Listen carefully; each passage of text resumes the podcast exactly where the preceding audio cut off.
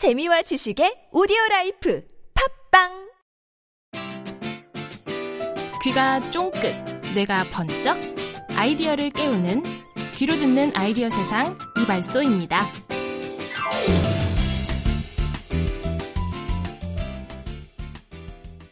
들리는 특허청 팟캐스트 이발소 안녕하세요 김주입니다. 봄입니다. 상큼한 샐러드가 생각나는 계절입니다. 샐러드의 핵심은 소스. 저는 오리엔탈 소스를 좋아하는데요. 저 어릴 때는 경양식 집이라는 곳이 있었어요. 거기서 돈가스를 먹으면 그 양배추 옆에 마요네즈랑 케찹이랑 이렇게 올려서 주는 어, 소스들이 있었는데요. 저는 그 소스가 아직도 기억이 납니다. 오늘의 발명 이야기 주제는 마요네즈입니다. 함께 해주실 반가운 분 소개드리겠습니다. 박소희님 안녕하세요. 예, 안녕하세요. 네, 잘 지내셨어요? 네, 나름대로. 대전에서 올라오시느라고 힘들지 않으셨어요? 예, 요즘 아무래도 일, 일이 많아졌어요. 그리고 또 대전에서 이렇게 올라오는 동안은 솔직히 말하면 어떻게 보면 해방감이 있기는 합니다. 아, 오늘은 저희가 강정화 변리사님이 회의가 있으시다고 아, 지금 오시는 길이래요. 아, 그러세요? 그냥 빼고 하려고요. 저희 둘이요? 네, 저희 사실 강정화 변리사님이 얼굴도 작고 목소리도 예쁘고 네. 맞아. 없을 때 빨리 해야지. 그래요. 오늘의 저희 이야기거리는 마요네즈예요. 어, 마요네즈 좋아하세요? 오징어를 마요네즈 찍어 먹으면 맛있기는 한데 특별히 좋아하진 않아요. 그게 마요네즈가 네. 그 식용유 같은 기름으로 만든다고 네. 하더라고요. 그래서 맞아요. 칼로리가 엄청 높다고 하는데 마요네즈 탄생에 대한 비화가 엄청 많습니다. 그 중에서 가장 그럴싸한 게 바로 미르 미노르카 해전 연원설인데요. 참 말도 어려워요. 네. 짧게 설명드릴게요. 18세기 중반 영국 영국 점령지였던 미로 민 미르노카 미르노카 섬에서 프랑스군이 전투를 벌였는데 전투에 승리한 후에 파티를 벌였다고 합니다.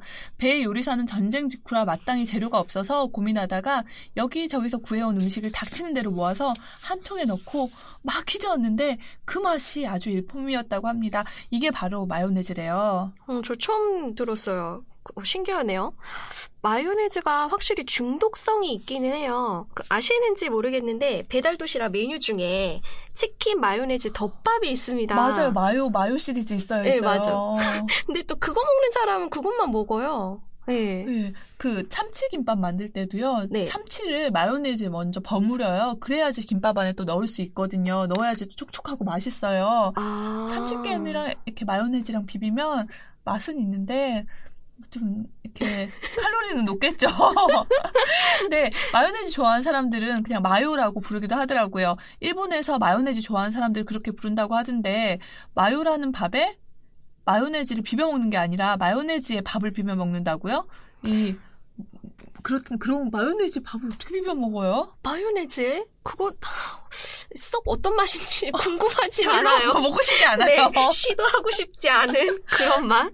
예, 이 말씀하시면서 아까 그 전쟁 얘기가 나왔잖아요. 네, 네. 그래서 제가 지금 떠오르는 게 있는데 아세요? 통조림도 전쟁 식량으로 시작했다는 얘기가 있습니다. 전쟁 중에 의외로 기발한 발명품이 많이 생겨나는 것 같아요. 아, 아무리 전쟁 중에 물건이 없고 그러다 보니까 만들어서 써야 되는 그런 절실함이 그런 걸 만드는 게 아닌가라는 생각이 들고요. 발명이라는 게 불편한 걸 해소하기 위해서 시작된 건데 전쟁이라는 불편한 게 너무너무 많잖아요. 아까 파티를 위해서 소스를 만든 것도 통조림을 만든 것도 모두 편의를 위해서인데요. 이제 전쟁이 많은 피해를 낳긴 하지만 그때 만들어진 발명품이 지금까지도 정말 잘 쓰이고 있는 것 같습니다. 그쵸? 네, 이게 아이러니하게도 전쟁 자체는 참 참혹한데 그 와중에도 이런 걸 만들 수 있다는 거는 어떻게 보면 인간 생존 본능이 그만큼 강하다는 반증인 것 같아요. 그래서 다시 마요네즈 얘기로 돌아가 보면 전쟁 중에 군인들이 마요네즈를 먹고 환호를 보낸 것, 마요라라는 마요네즈를 선호하는 집단이 생긴 것, 모두 마요네즈 속에 특별한 성분인 베타 엔돌핀 때문이라고 합니다. 와. 네, 처음 들어보셨죠? 네네. 이게 대량의 쾌락 물질이라고 해요. 그래서 신체 면역력도 높여주고 긍정의 힘도 높여주는 좋은 성분이라고 합니다. 그래서인지 전쟁 중이었던 군인들한테 정말 탁월한 소스 아니었을까 그런 생각이 드네요. 어, 가끔 어떻게 이걸 발명했을까 싶을 정도로 대단한 것들이 있는데요. 오늘 이야기한 마요네즈가 바로 그런 것 같네요. 마요네즈 먹으면 살 만 찌는 줄 알았는데 뭐 아까 무슨 베타 엔돌핀? 네. 엔돌핀이 나오는지 저희 몰랐던 사실을 새로 알게 된 것 같습니다. 기분 우울할 때 마요네즈를 이렇게 쭈쭈바처럼 한번 먹어보면 될까 싶네요. 대신 몸은 점점 네, 점점 기분이 좋아지는 대신에 이렇게 몸무게를 얻게 되겠네요. 네. 네, 오늘은 마요네즈에 대해서 이야기 나눠봤는데 마요네즈처럼 영양가 많고 고소한 시간이었던 것 같습니다. 우리 생활과 밀접한 발명에 대한 이야기 점점 이 코너가 기다려집니다. 다음 주에는 어떤 이야기가 오고 갈지 기대해 주시기 바랍니다.